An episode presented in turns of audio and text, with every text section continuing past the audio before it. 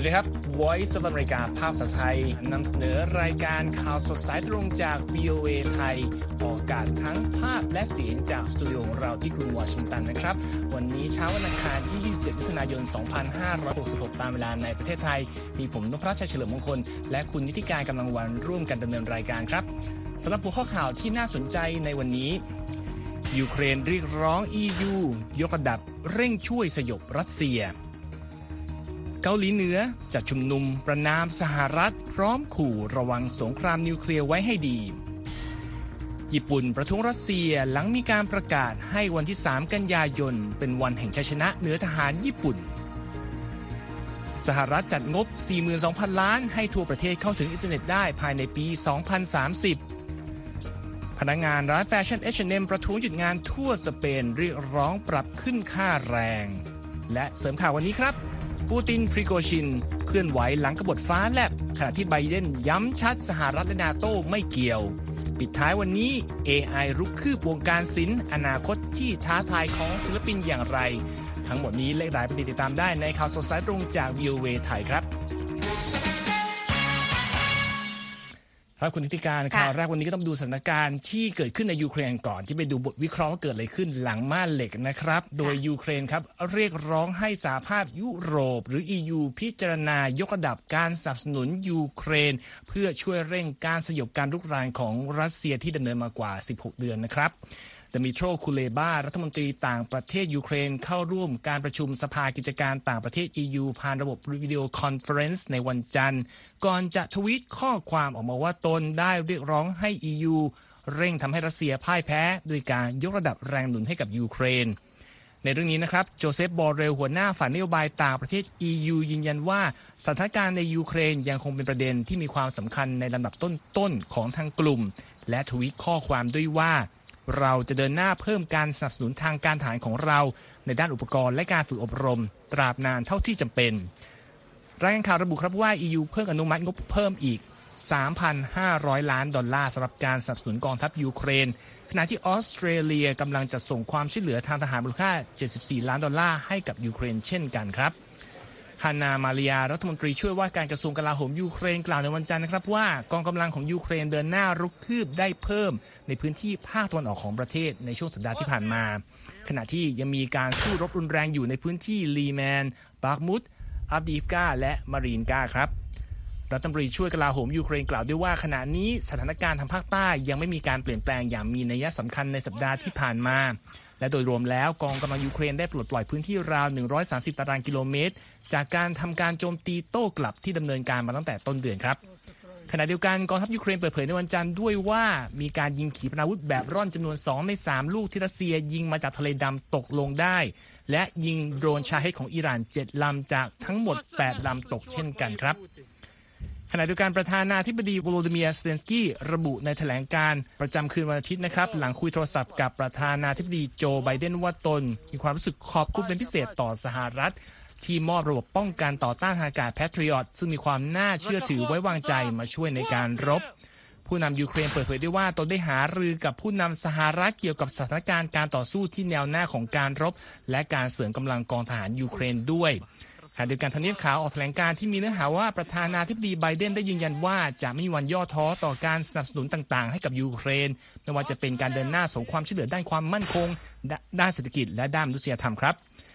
และในส่วนความวุ่นวายในรัสเซียนะครับโอเล็กซีเรสนิคอฟรัฐมนตรีว่าการกระทรวงกลาโหมยูเครน เปิดเผยว่าได้ติดตามประเด็นนี้มาตลอด และได้มีการหารือเรื่องนี้กับ ลอยด์ ออสตินรัฐมนตรีว่าการกระทรวงกลาโหมสหรัฐเมื่อวันอาทิตย์ พร้อมชี้ว่ารัฐบาลรัสเซียนั้นอ่อนปวกเปียก และว่าหลายหลายๆอย่างกำลังเดินหน้าไปในทิศทางที่ถูกต้องอยู่เรสนิคอฟเปิดเผยด้วยครับว่า ตนและรัฐมนตรีออสตินยังได้หารือประเด็นการโจมตีตอบโต้ของยูเครนและขั้นตอนต่างๆ เพื่อเสริมสร้างความแข็งแกร่งให้กับกองกำลังติดอาวุธของยูเครนด้วย รัฐมนตรีกลาโหมยูเครน ยังทวีตข้อความมาด้วยครับว่า เราเห็นพ้องต้องกันว่าทางการรัสเซียนั้นอ่อนแอ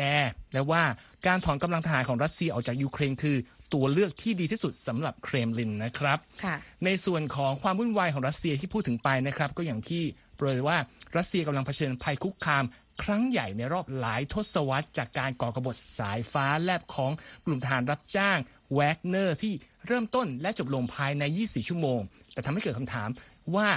ทิศทางของปฏิบัติการทางทหารของรัสเซียในยูเครนจะเป็นอย่างไร และอนาคตของประธานาธิบดีวลาดิเมียร์ปูตินจะเป็นอย่างไร คุณนิติการมี บทสรุปของบทวิเคราะห์ของวีโอเอมานำเสนอนะครับค่ะการก่อกบฏโดยเยฟเกนีพริโกชินนะคะหัวหน้ากลุ่มทหารรับจ้างแวกเนอร์กรุ๊ปที่สร้างความแตกตื่นให้กับรัสเซียเมื่อวันเสาร์ที่ผ่านมาทางกองกำลังของพริโกชิน เคลื่อนพลอย่างรวดเร็วนะคะ เข้าควบคุมฐานทัพทางตอนใต้สองแห่งของรัสเซีย ซึ่งอยู่ห่างจากกรุงมอสโกเพียง 200 กิโลเมตร ก่อนจะถอนกำลังออกไปหลังจากบรรลุข้อตกลงกับรัฐบาลเครมลิน เพื่อเลี่ยงไม่ให้เกิดเหตุการณ์บานปลายนะคะ ทางประธานาธิบดีวลาดิเมียร์ปูตินแห่งรัสเซียค่ะได้กล่าวแถลงการผ่านทางสถานีโทรทัศน์เมื่อวันจันทร์นะคะ เรียกผู้ปลุกระดมให้เกิดการก่อกบฏโดยกลุ่มทหารแวกเนอร์ว่าเป็นคนทรยศ และบอกได้ว่าคนเหล่านี้ได้หลอกลวงพวกเดียวกันเอง และผลักดันพวกเขาไปสู่ความตายและให้เข็นฆ่ากันเองค่ะ Благодарю тех солдат и командиров группы «Вагнер», которые приняли единственно правильное решение. ทางประธานาธิบดีปูตินได้กล่าวขอบคุณเหล่าทหารรับจ้างและผู้บัญชาการที่เขากล่าวว่าเป็นผู้รักชาติทั้งหลาย ที่หลีกเลี่ยงการนองเลือดที่อาจเกิดขึ้น และบอกด้วยว่าจะทำตามคำสัญญาที่ให้กับเหล่าทหารแวกเนอร์ให้เคลื่อนย้ายกำลังพลตามต้องการ หรือเลือกจะเซ็นสัญญากับรัฐมนตรีกลาโหมรัสเซีย หรือแค่เลือกที่จะกลับมาหาครอบครัวก็ได้นะคะ อย่างไรก็ตามประธานาธิบดีปูตินไม่ได้กล่าวถึงหัวหน้ากลุ่มทหารรับจ้างแวกเนอร์แต่อย่างใดเพียงแต่กล่าวว่า องค์กรกลุ่มกบฏได้ทรยศต่อประเทศของเขา ประชาชนของพวกเขา และทรยศหักหลังผู้ที่ถูกหลอกลวงให้ตกเป็นเหยื่ออาชญากรรม และองค์กรนี้หยิบยื่นสิ่งที่ศัตรูต้องการก็คือ ทหารรัสเซียเข่นฆ่ากันเอง เพื่อให้ทหารและผู้บริสุทธิ์ต้องตายไป และให้ท้ายที่สุด รัสเซียจะเป็นฝ่ายพ่ายแพ้นะคะ ในวันจันทร์ทั้งพริโกชิน และรัฐมนตรีกลาโหมรัสเซียเซอร์เกย์ชอยกูพยายามลดภาพของความรุนแรงของวิกฤตดังกล่าวในสายตาประชาคมโลกค่ะ โดยทางพริโกชินนั้น ได้กล่าวแถลงเป็นครั้งแรกหลังการก่อกบฏเมื่อสุดสัปดาห์โดยระบุผ่านเทเลแกรมว่า เราไม่ได้มีเป้าหมายในการล้มล้างระบอบการปกครองที่มีอยู่และรัฐบาลที่ได้รับการเลือกตั้งมาตามกฎหมาย แต่บอกว่าการก่อกบฏนั้นเป็นไปเพื่อป้องกันการล่มสลายของกลุ่มทหารรับจ้างแวกเนอร์และบอกว่าเป็นการตอบโต้กรณีที่ค่ายทหารของแวกเนอร์ในยูเครนถูก รัสเซียโจมตีเมื่อวันศุกร์ซึ่งฆ่าชีวิตทหาร 30 นายนะคะ พร้อมกับย้ำว่าแวกเนอร์กรุ๊ปนั้นคือกองกำลังที่มีประสิทธิภาพมากที่สุดในรัสเซีย และการเข้าควบคุมเมืองรอสตอฟออนดอนโดยปราศจากการนองเลือด และการส่งกองกำลังเข้าไปใกล้กับกรุงมอสโกนั้น ถือเป็นเครื่องยืนยันประสิทธิภาพของเหล่าทหารของแวกเนอร์แล้วนะคะ อีกด้านหนึ่งค่ะมีคลิปวิดีโอของรัฐมนตรีกลาโหมรัสเซียนะคะ เดินทางเยี่ยมเหล่าทหาร ในการปรากฏตัวครั้งแรกหลังการก่อกบฏที่เกิดขึ้นของกลุ่มแวกเนอร์เมื่อสุดสัปดาห์นะคะ แต่ว่าในรายงานไม่ได้ระบุพิกัดที่ชอยกูปรากฏตัวพร้อมกับเหล่าทหารแต่อย่างใดค่ะขยับมาที่ฝั่งประธานาธิบดีโจไบเดนแห่งสหรัฐนะคะ ได้กล่าวที่ทำเนียบขาวเมื่อวันจันทร์ค่ะ ถึงวิกฤตที่รัสเซีย ที่เกิดขึ้นในรัสเซียในช่วงสุดสัปดาห์นะคะ โดยบอกว่ายังเร็วเกินไปที่จะประเมินผลกระทบของสถานการณ์รัสเซียที่ส่งผลต่อสงครามยูเครนค่ะ to do with it. This was part of a struggle within the Russian system. I also talked at length with President Zelensky of Ukraine. I'll be keeping in contact with him and maybe peeking him later. ทางผู้นำสหรัฐนะคะย้ำด้วยว่าสหรัฐและนาโต้นั้นไม่ได้มีส่วนเกี่ยวข้องกับการก่อกบฏที่เกิดขึ้นในรัสเซียของกลุ่มฐานรับจ้างแวกเนอร์ และบอกด้วยนะคะว่าเป็นการลุกฮือและท้าทายอำนาจประธานาธิบดีวลาดิเมียร์ปูตินแห่งรัสเซีย โดยบอกว่าเป็นปัญหาภายในประเทศนะคะ I told them that no matter what happened in Russia, let me say it again, no matter what happened in Russia, we, the United States, would continue to support Ukraine's defense and its sovereignty and its territorial นอกจาก integrity. นี้นะคะผู้นำสหรัฐยังบอกด้วยว่าได้หารือกับพันธมิตรรวมทั้งยูเครน เกี่ยวกับสถานการณ์ที่เกิดขึ้นในช่วงสุดสัปดาห์ พร้อมให้คำมั่นกับทางประธานาธิบดีโวโลดิเมียร์เซเลนสกี้แห่งยูเครนนะคะว่า ไม่ว่าจะเกิดอะไรขึ้นในรัสเซีย สหรัฐจะเดินหน้าสนับสนุนการปกป้อง อธิปไตยและบูรณภาพดินแดนของยูเครนต่อไปนะคะ ระหว่างที่ทางการรัสเซียแสดงความเป็นหนึ่งเดียวในการสนับสนุนประธานาธิบดีปูตินเมื่อวันจันทร์ และสร้างความเชื่อมั่นว่าผู้นำรัสเซียนั้นแข็งแกร่งขึ้น หลังจากวิกฤตที่เกิดขึ้นในช่วงสั้นๆ เมื่อสุดสัปดาห์แต่ผู้สังเกตการต่างชาติค่ะกลับมามองต่างออกไปนะคะว่า ภาพความอ่อนแอในตัวผู้นำรัสเซียนั้น ฉายชัดยิ่งขึ้นหลังวิกฤตครั้งนี้ค่ะ This destroys the myth that Putin had cultivated so hard of being completely in control and having a firm grip on power throughout the country.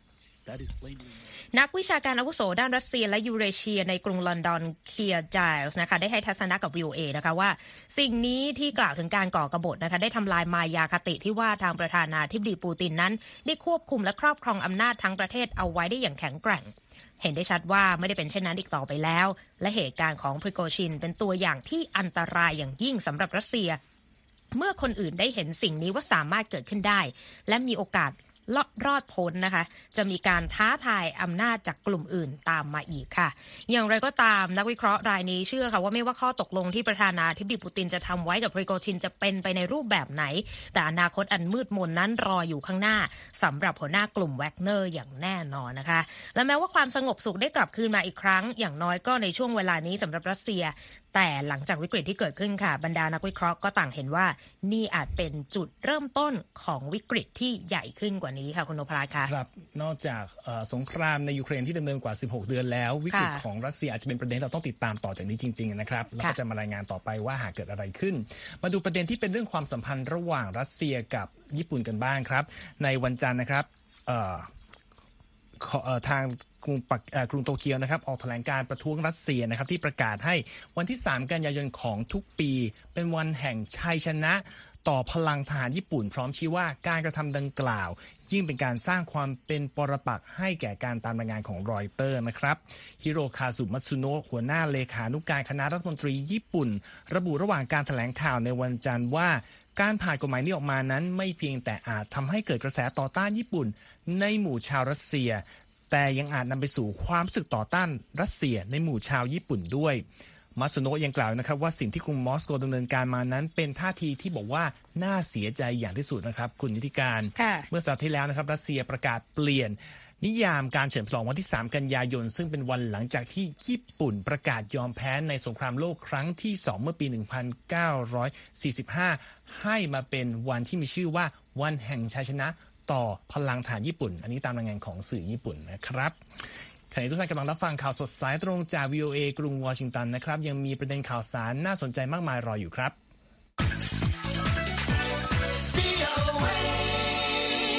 เรายังอยู่กันในเอเชียนะครับ คุณนิติการ ก็ต้องไปต่อกันที่สถานการณ์ในฝั่งฝั่งเกาหลีเหนือนะคุณนพรัตน์เพราะว่าทางรัฐบาลเกาหลีเหนือค่ะได้จัดการประชุมครั้งใหญ่ในกรุงเปียงยางนะคะที่มีประชาชนจำนวนมากเข้าร่วมนะคะแล้วก็ประสานเสียงขู่การทำสงครามล้างแค้นเพื่อที่จะทำลายสหรัฐ ในวันที่มีการรำลึกวันครบรอบ 73 ปีของสงครามเกาหลี อ้างอิงข้อมูลจากสำนักข่าวรอยเตอร์นะคะ โดยสื่อ KCNA ของรัฐบาลเกาหลีเหนือค่ะ รายงานเมื่อวันจันทร์นะคะว่า มีประชาชนชั้นแรงงานและนักศึกษาราว1 2 0 0 0 0 คนนะคะ เข้าร่วมในการชุมนุมที่เกิดขึ้นที่กรุงเปียงยางนะคะ พร้อมกับเผยแพร่ภาพถ่ายที่แสดงให้เห็นพื้นที่สนามกีฬาแห่งหนึ่งค่ะเต็มไปด้วยผู้คน ซึ่งมีการชูป้ายที่มีข้อความว่าแผ่นดินใหญ่ของสหรัฐทั้งหมดนั้น อยู่ในระยะวิถีการยิงของเรา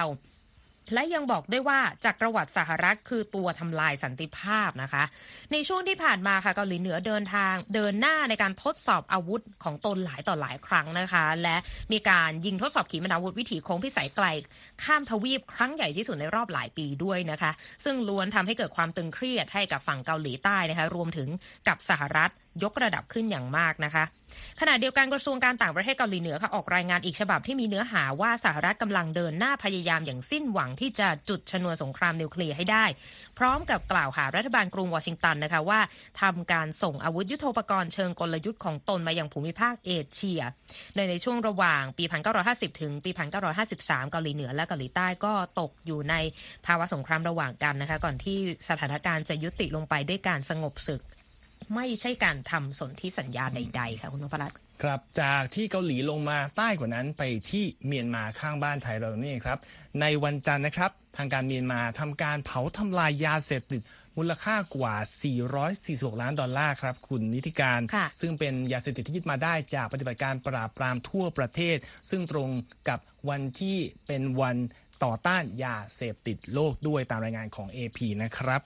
การจัดงานเผายาเสพติดของเมียนมานั้นเกิดขึ้นขณะที่ผู้เชี่ยวชาญขององค์การสหประชาชาติเตือนว่า การผลิตฟิน เฮโรอีน และเมทา m เฟตามีน หรือยาบ้านในประเทศนี้มีการเพิ่มขึ้นอีกแล้ว และมีสัญญาณว่าการส่งออกยาเสพติด เหล่านี้ไปจะขยายตัวไปยังตลาดต่างๆ ในภูมิภาคเอเชียใต้ และเอเชียตะวันออกเฉียงใต้ด้วยนะครับทั้งนี้เมียนมามีประวัติว่าเป็นฐานการผลิตและผู้ส่งออกรายใหญ่ของยาบ้า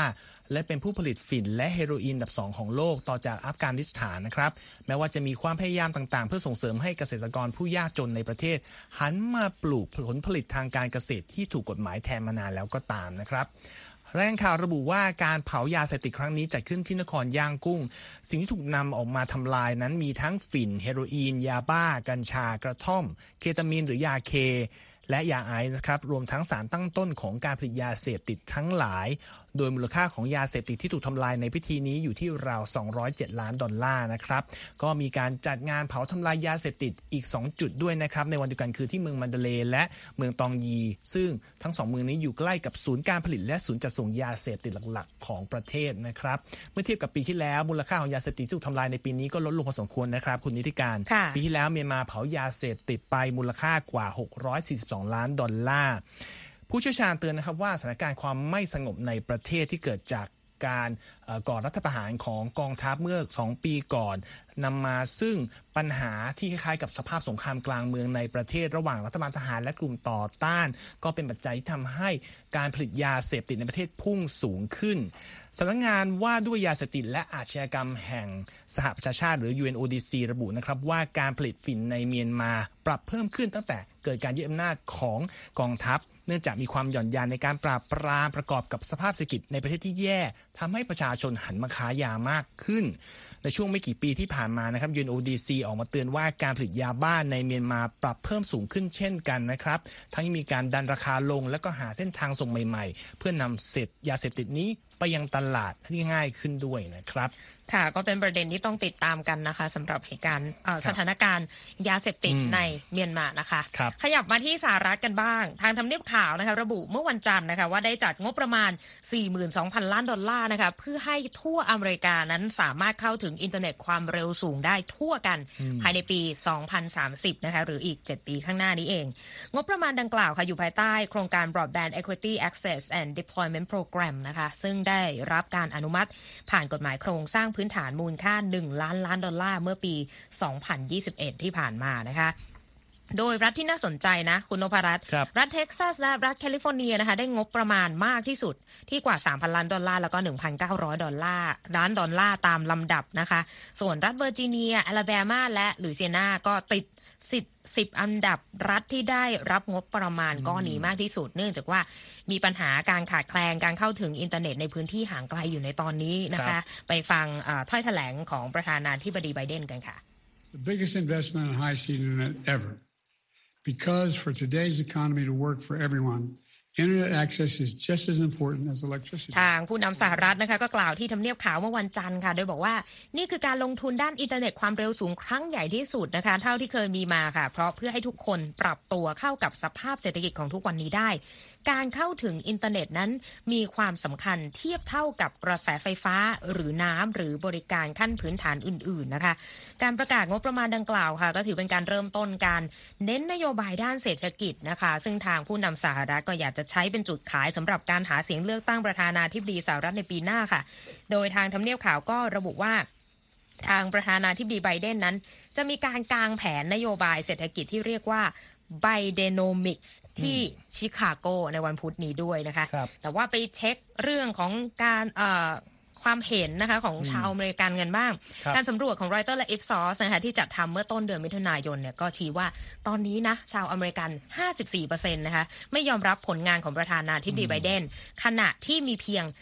35%เท่านั้นนะคุณนพรัตน์ครับที่ยอมรับผลงานในด้านเศรษฐกิจของเขาอยู่ค่ะครับเศรษฐกิจกับการเมืองก็ผูกติดกันอย่างเลี่ยงไม่ได้นะครับมาดูใช่ว่าคะแนนนิยมของประธานาธิบดีไบเดนจะได้มีการปรับขึ้นก่อนการเลือกตั้งหรือเปล่า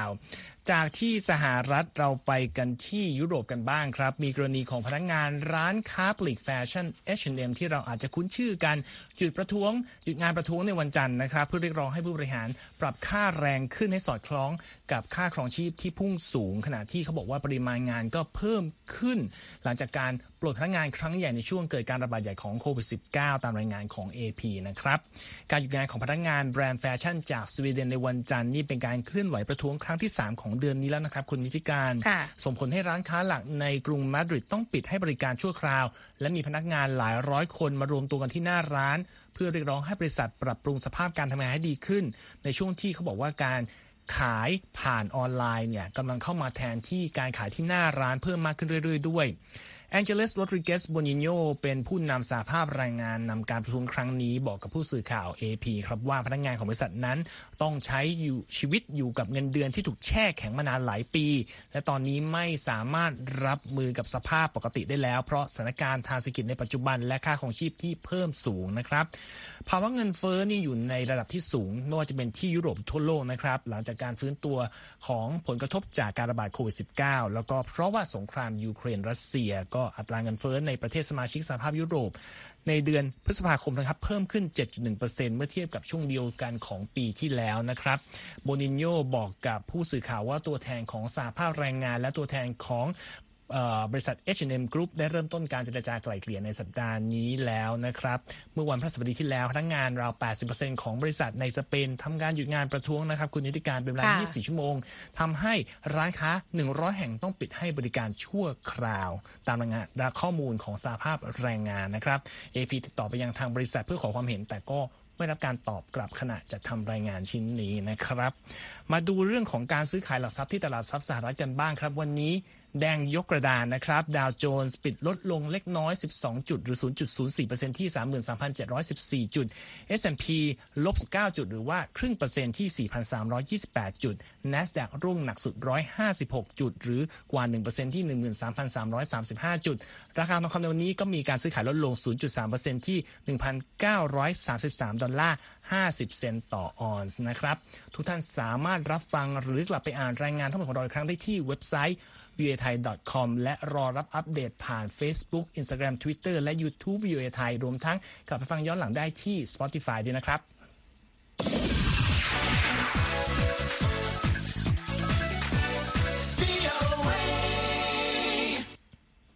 มาดูที่ประเด็นทั้งศาสนาสังคมกันบ้างเป็นการรวมตัวครั้งใหญ่ของชาวมุสลิมประจำปีที่เขาบอกกลับมาคึกคักขึ้นนะครับปีนี้ค่ะ ก็เป็นการกลับมา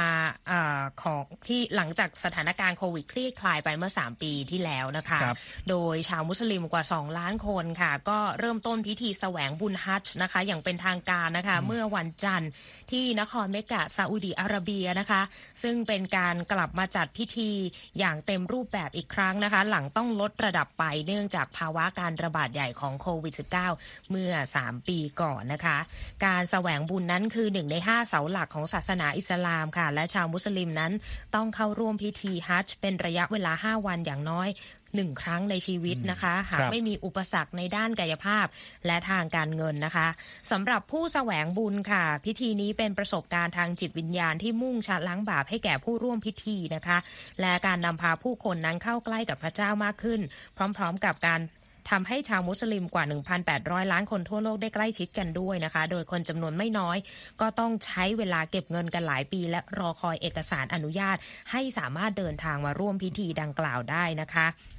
โดยในปีนี้นะคะ ผู้แสวงบุญคนสุดท้ายที่เข้าร่วมพิธีกรรมเดินวนรอบลูกบากกะบะนะคะ ซึ่งตั้งอยู่ในใจกลางมัสยิดฮารอมในนครเมกะนั้น เสร็จสิ้นกระบวนการดังกล่าวไปเมื่อวันจันทร์นะคะ ก่อนจะเดินทางไปยังหุบเขามินานะคะ ซึ่งเป็นสถานที่ตั้ง ค่ายในการร่วมสวดภาวนาตลอดทั้งวันทั้งคืนนะคะ ก่อนที่จะเดินทางไปยังเขาอาราฟัตซึ่งเป็นสถานที่ที่เชื่อกันว่าศาสดามูฮัมหมัดได้กล่าวคำเทศนาครั้งสุดท้ายนะคะ และหลังจากเสร็จสิ้นการยืนเขาอาราฟัตแล้วผู้แสวงบุญก็จะเก็บก้อนหินจากพื้นที่ที่รู้จักกันในชื่อมุสตาริฟะนะคะ และนำไปใช้คว้างเสาหินเป็นตัวแทนของปีศาจที่หุบเขามินา และในช่วง 3 วันสุดท้ายของพิธีกรรมค่ะจะตรงกับวันหยุดเทศกาลอีดิอัดดาอัฐานะคะ ซึ่งเป็นเวลาที่ชาวมุสลิมทั่วโลกจะมีการแจกจ่ายอาหารให้กับคนยากจนต่อไปค่ะ ครับ นั่นก็เป็นวิธีสำคัญที่เราอานำมาอัปเดตให้ทราบกันนะครับ ส่งท้ายวันนี้นะครับ วิวัฒนาการทางเทคโนโลยีในด้านปัญญาประดิษฐ์ก็ทำให้หลายคนทั่วโลกตื่นเต้นมากนะครับ คุณนิติการ แต่ก็มีคำถามว่าความกล้าวล้ำนำสมัยนี้จะมาแทนที่มนุษย์ในการทำงานได้หลายอย่างหรือเปล่าสำหรับโลกศิลปะที่เขาบอกว่าต้องการมากกว่าแค่ผลงานสุดท้ายนะฮะศิลปินและนักวิจัยชี้ว่า AI ยังต้องพัฒนากันอีกมากครับ คุณคมสันสีนาบุญชัย มีรายงานเรื่องนี้จากไมค์โอซาลเวนผู้สื่อข่าวของ VOA มานำเสนอครับ ปัญญาประดิษฐ์หรือว่า AI อาจมีศักยภาพที่จะเข้ามาเปลี่ยนโลกของศิลปะและความบันเทิง ตั้งแต่ด้านเสียงเพลงไปจนถึงภาพยนตร์ แต่คำถามที่สำคัญคือปัญญาประดิษฐ์จะเป็นเครื่องมือสร้างสรรค์หรือเป็นภัยคุกคามต่อเหล่าผู้สร้างและศิลปินกันแน่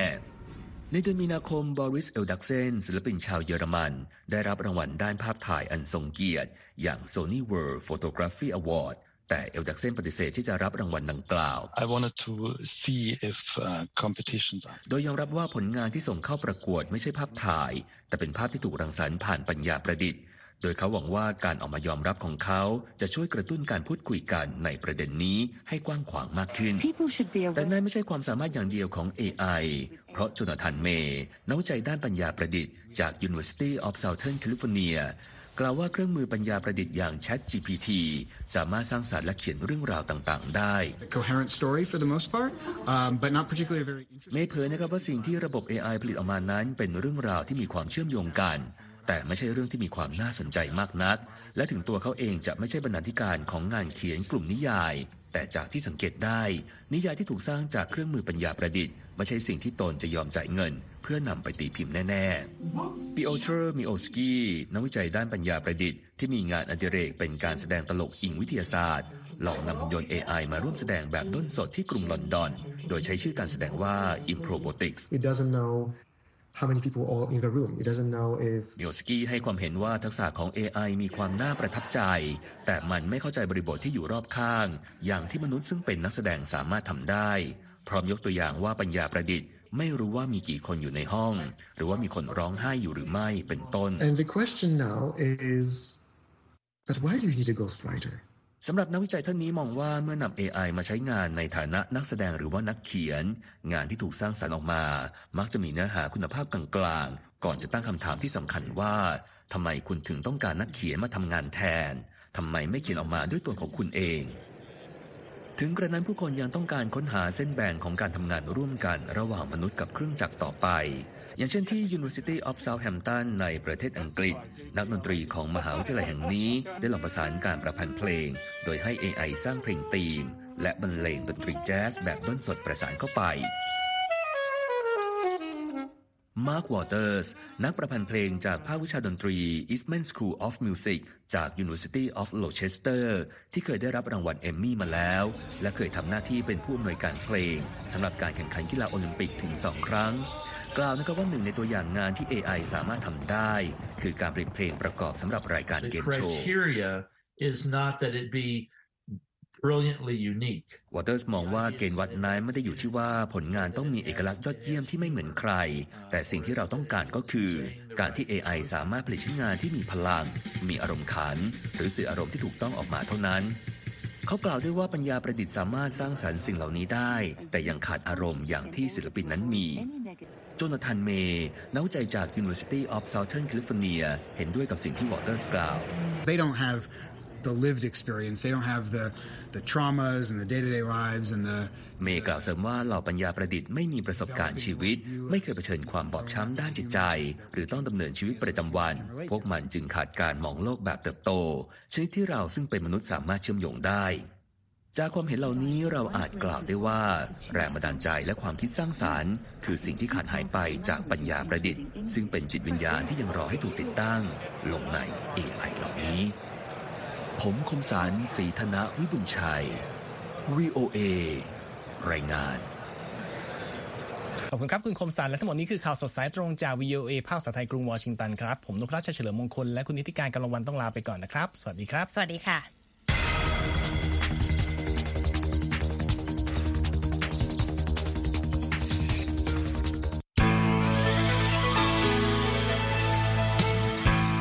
ครับ และที่จบไปเป็นรายการจาก VOA ภาคภาษาไทย รายงานสดส่งตรงจากกรุงวอชิงตันประเทศสหรัฐ